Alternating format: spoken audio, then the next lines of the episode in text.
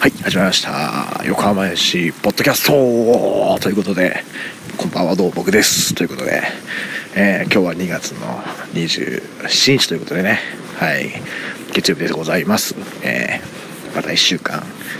ですけども、えー、多分これまあちょっとまだこの時点では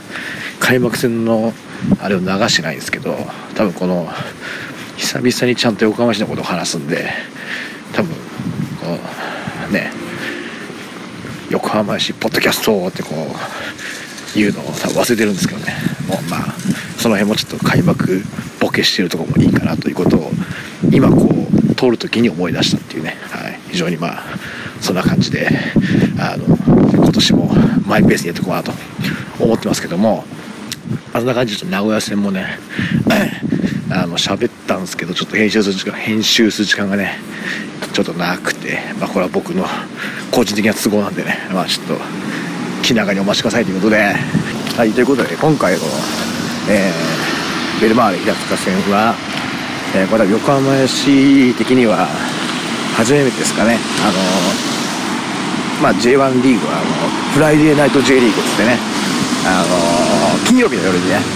やる試合がたまにあるわけなんですけども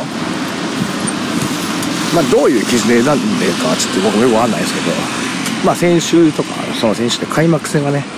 マリノスとフロンターレとかねだしまあなんか例えば遠いチームの人もあるしまあこうなんかこう注目してほしいカード的な感じで言えるんですかね。よくわかんないですけど正直。はい。まあそんな感じで多分前回のね J1 の時にはまあ制度はあったと思うんですけどたまたまというかねあの対象にならなかったんで、まあ、今回初めて、えー、フライデーナイト J リーグを体験ということ体験できるということでね、まあ、相手が平塚ということでねまあまあうんどうせならもっと遠いとこが良かったかなと思わなくもないですけどそうするとね金曜から行って土日遊んで帰ってくるっていうねまあそれをパターンも使えてたんですけどね。まあでも金曜日にね近場でまあ近くはないですから平塚がね意外と。だったら FC 東京とかも良かったかなとか思ったりいろいろするんですけどまあこの辺はちょっと何とも言えないんであんま深く考えることはありますけども、はい、そんな感じで結局まあ初めてのねフライデーナイトシークということでまあどうなんですかね。あんまりなんかフライデーナイト J リーグだからどうっていうよりはまあそもそもねあのベルマールの方があのまあ、ホーム開幕戦っていうのもあったんでねなんかそういう意味で盛り上がってたからとなんかフライデーナイトだから特別なんかっていうのはね。うんそっちのお客ね。なんか意外と普通になんかまあ満喫はしたんですけどその平塚のねスタジアムっていうかね。はい。なんかあんまフライデーナイト感はなかったかなと。多分普通の土日に行ってもねこんぐらいエンジョイできたかなという感じはしましたけどね。まあただ普通のね土日だとまあ結構やっぱ僕も今回早早めっていうかね通に午前中だけ仕事して行ったんでまあまあね早い時間にまあ早い時間っつってもね多分土日だったらいつもね結構みんな早めに来てなんかこうスタジアムで楽しもうっていうとこもねあると思うんでそういう時間に来てたんですけどまあその辺の出足はねやっぱりちょっと遅かったっていうかねあったかなと思いますね。ただまあ結局1万人を超えてましたからね。はい、非常に。まあ、やっぱホーム開幕戦は強いなと。コンテンツとしてね。はい。いうことでしたかね。はい。そんな感じでまあそうで3時過ぎぐらいにはね着いてたんでね。もうちょうどなんかねあのー、スタジアムのこういろんなイベントブースが始まるぐらいでね、はい、着きまして。まあねビールを飲んだりとかね。はい、なんかパンもらったりとか。まああのいろいろねスタグル食ったりとかしてね、はい、まあまあそれも本当にねあの全然人がねいなかったんで、はい、まだねこんな開始直後だったんで、ね、非常にまあ並ばずにね 変な話ね、はい、いけたかな。まあ並んだとしてもねほとんど並ばずにねいけたかなっていうところ非常に良かったですね。はい。まあそんな感じでまああとはそうですね。ビールダービーっていうのねビールをこうあののどっちが多く飲むかっていうねなんかそういうイベントやってるんですけどまあ開始早々はね横浜 FC のサポーターの方が結構鋭いでいらっしゃったんですけど、まあ、終わってみればねまあかなり差を作られてたんでねまあそれはホームですからホームっていうかね平塚側ですからまあしゃあなしかなということでまあまあ別座で頑張ってください。僕はまあ飲みますけど多分そんな飲めない。と思うんではい。あとはベルマーティは何ですかね。やっぱりあのベルマーレクイーンですか。はい、まあ、これはなんかすごく雑に言うと、まあ、横浜 FC とかでいう三田ちゃんとか、まあ、フォチュン的な感じのねまあイメージガール的なね、はい、感じなんですけども、まあ、そんな感じでベルマーレクイーンなんですけど、まあ、これはあのなんか毎年ねオーディションがあるらしくてまあ基本的にはどうなんですかね。こういう分かってないですけど続投は基本的には1年ずつ新しいとこがね毎年変わるっていうこのあるみたいで、まあ、今年も2023年シーズンのね方がこう選ばれたらしくてまあねホーム開幕なんでね今日もそのお披露目っていうことでね、まあ、ちょうどそのイベントブースっていうかね広場にいるわけですよね。これはでも結構フライデーナイトのね良かったとこと言いますかね。あのまあその結構早い時間っていうかイベントブース始まったぐらいがいたんですけどまあベルマーレのねサポーターの皆さんもねまあ出足がやっ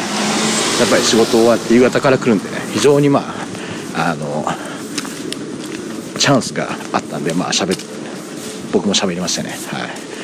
まああんま僕もちょっと詳しくは知らないんですけどもまああの一人はあの多分前回の J1 の時にねあの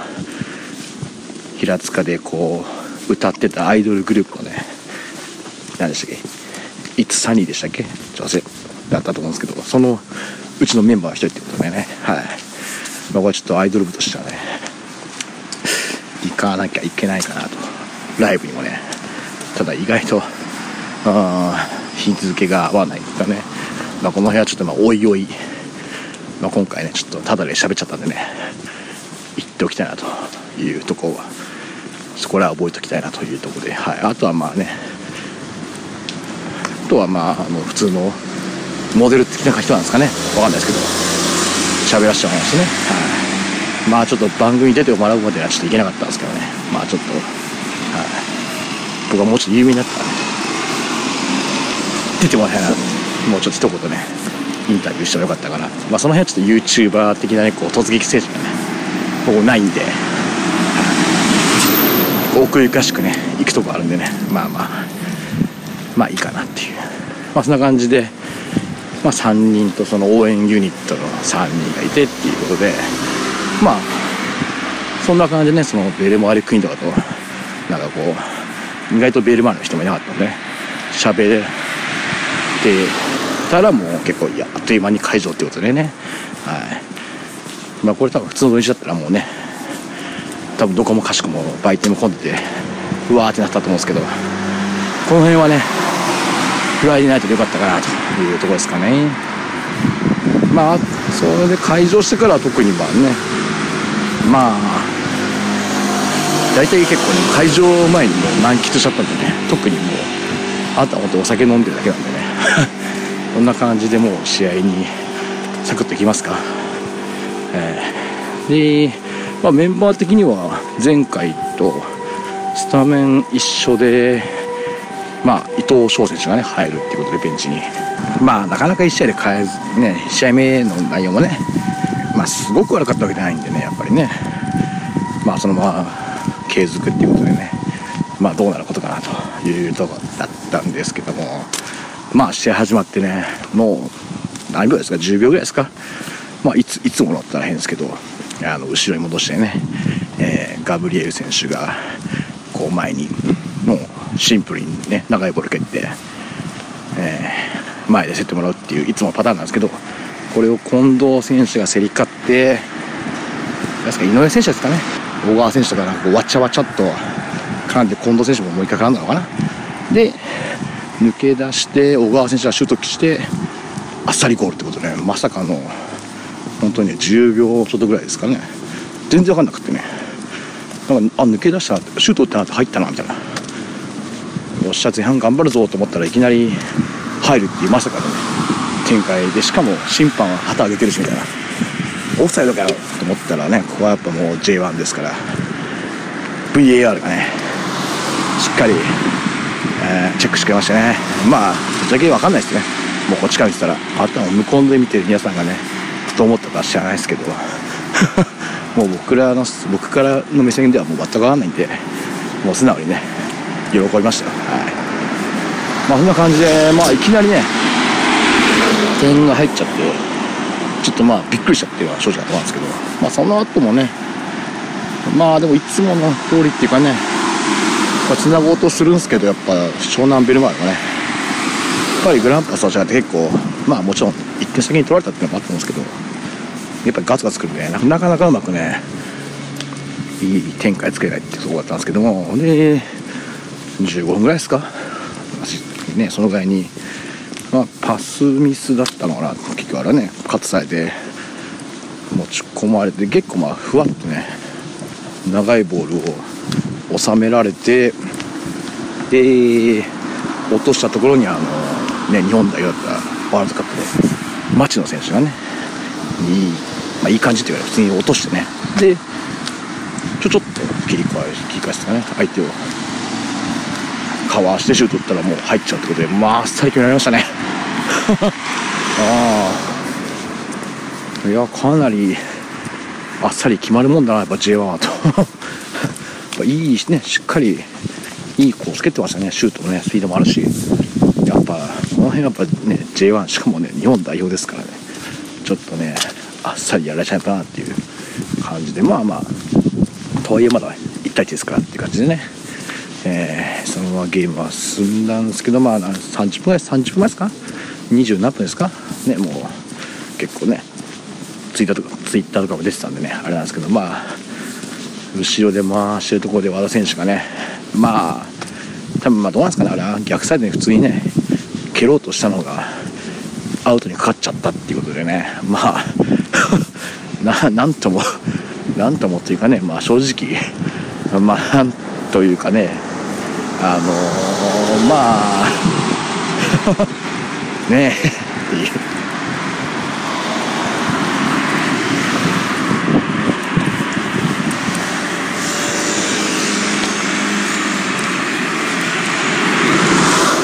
まあ、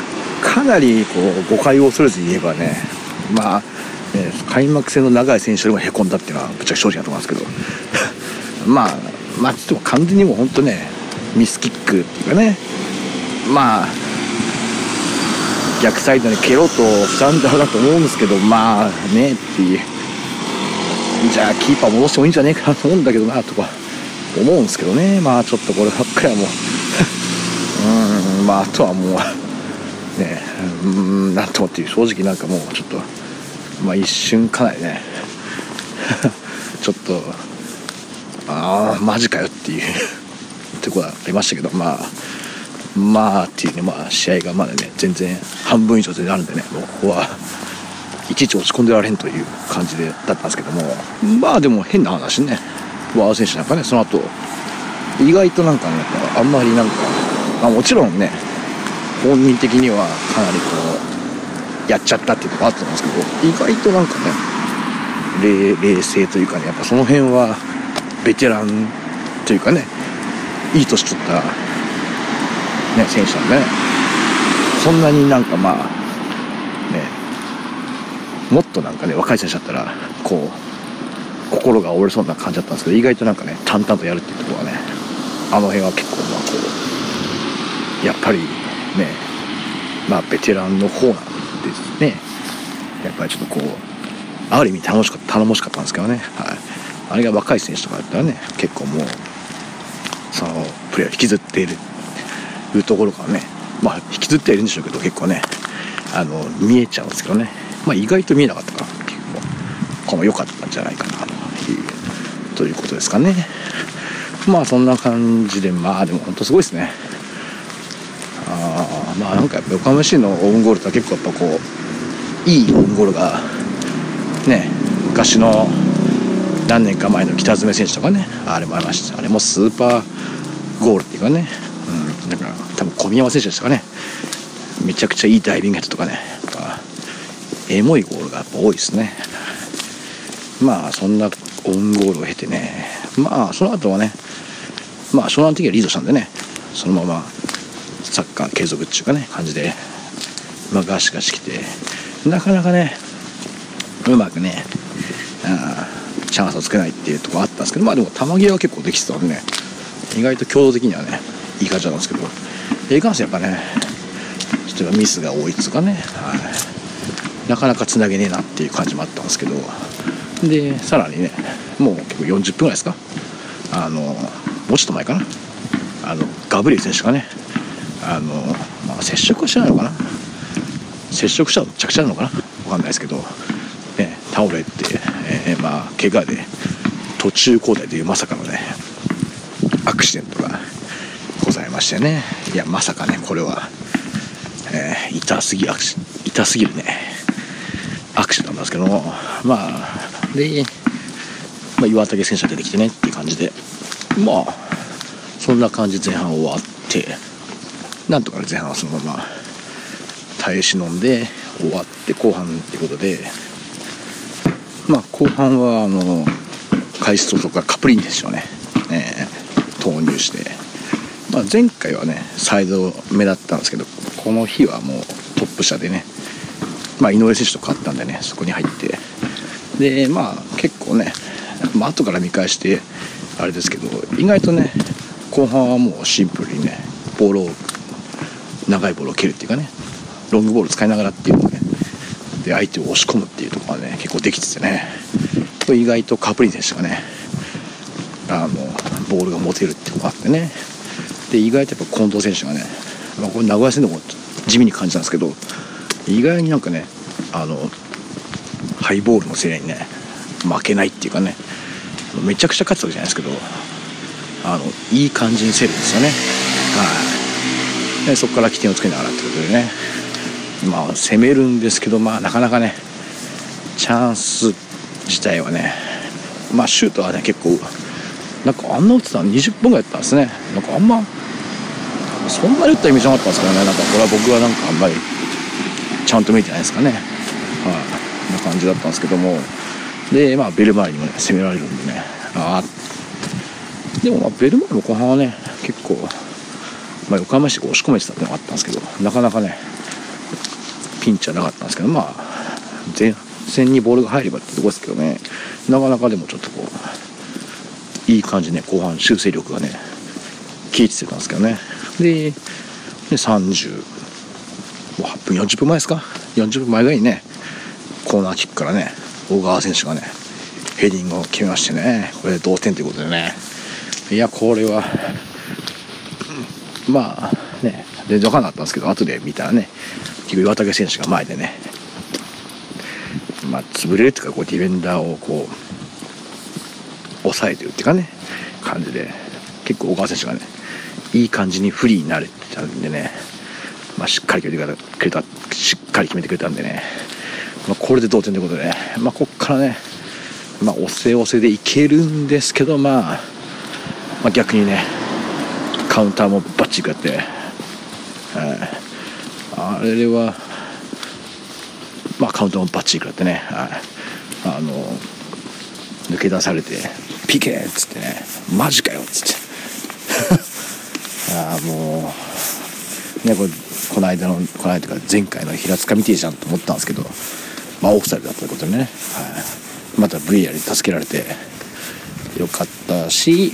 まあ永井選手もねその後あのえー、山田選手ですかあれは。あれシュートをね止めてくれたりとかしたんでね。まあなんとかねそういう後ろも耐えてくれ耐えてるということでなんとかかんとかね2対2の同点で、えー、終わりましたということでね。まああんだけ攻めてたんでねまあ勝ちたかったっていうのはねもちろんねあるんですけどね。まあ正直あのねロスタイムの危なさとかはねやっぱやられると思ったんでねそういう意味ではなんとか勝ち点1を持って帰ってこれたのはね良かったんじゃないかなと。まあ多分前回の J1 の時はね勝ち点1を取ったのは何試合ですかね。全く記憶いないですけどそれよりは今回は早いんでね。まあそういう意味ではあの非常にねあのまあ内容的にもねかなり結構こうまあ今週は結構ねボールをつなぐっていうのはねもう本当に個の力っていうかねやっぱりやっていくとこもあったんでねあれなんですけども非常に戦えてるんでねまあこの日は結構雨も降ってたんでねピッチもあれなんです結構滑ったりとかねそういうのもあったんであれなんですけどね結構球際もね意外とやれてるんで、ね、これはちょっとまあ今年はもうちょっと楽しめそうだなっていうのはねまあ思ったかなというとこですかね。まあこのベル周りにねまあちょっと勝ってほしかったなっていうのはなくもないんですけどね、はい、まあまあでも本当にあんまりね勝ってないやつかでねあのしっかりっていうかね引き上がれたのは良かったんじゃないかなというとこでね。はい。まあなとこですかね。あとはまあまあ試合後はもうそそくさね。雨も降ってましたんでね。帰ってということでね。はい。まあそんな感じで、えー、終わりましたということでね。まあまあトータルで見てもねまあはっきり言ってベルマーレクイーンとね結構喋れたとか試合も負けなかったしねいいアウェイ始めたんじゃないかなというとこですかね。はいそんな感じでこの辺で終わりにしますかね今日は。はいちょうど家には着きましたんで。ということで、えー、次の横浜市の試合はね、えー、3月の4日ということで鹿島アントラーズですね。はい。いや来ましたね。鹿島アントラーズ J1 味がありますね。はい。どうなることやら。ということで。まあまあホームなんでね。結構気楽に勝ってほしいなとは言いづらいんですけどね、はい、まあまあちょっと頑張ってもらいましょう。ということで。ということで僕もねあのー、まだね前回の開幕戦の収録が溜まってますので僕は僕でそれをちょっと今週中にはねまあ今日のも含めてねあのやっていきたいなというところだけは考えておきながら今週は何問か上げれるようにね、えー、いきたいなと思います。ということでまた次回お会いいたしましょう。さよなら。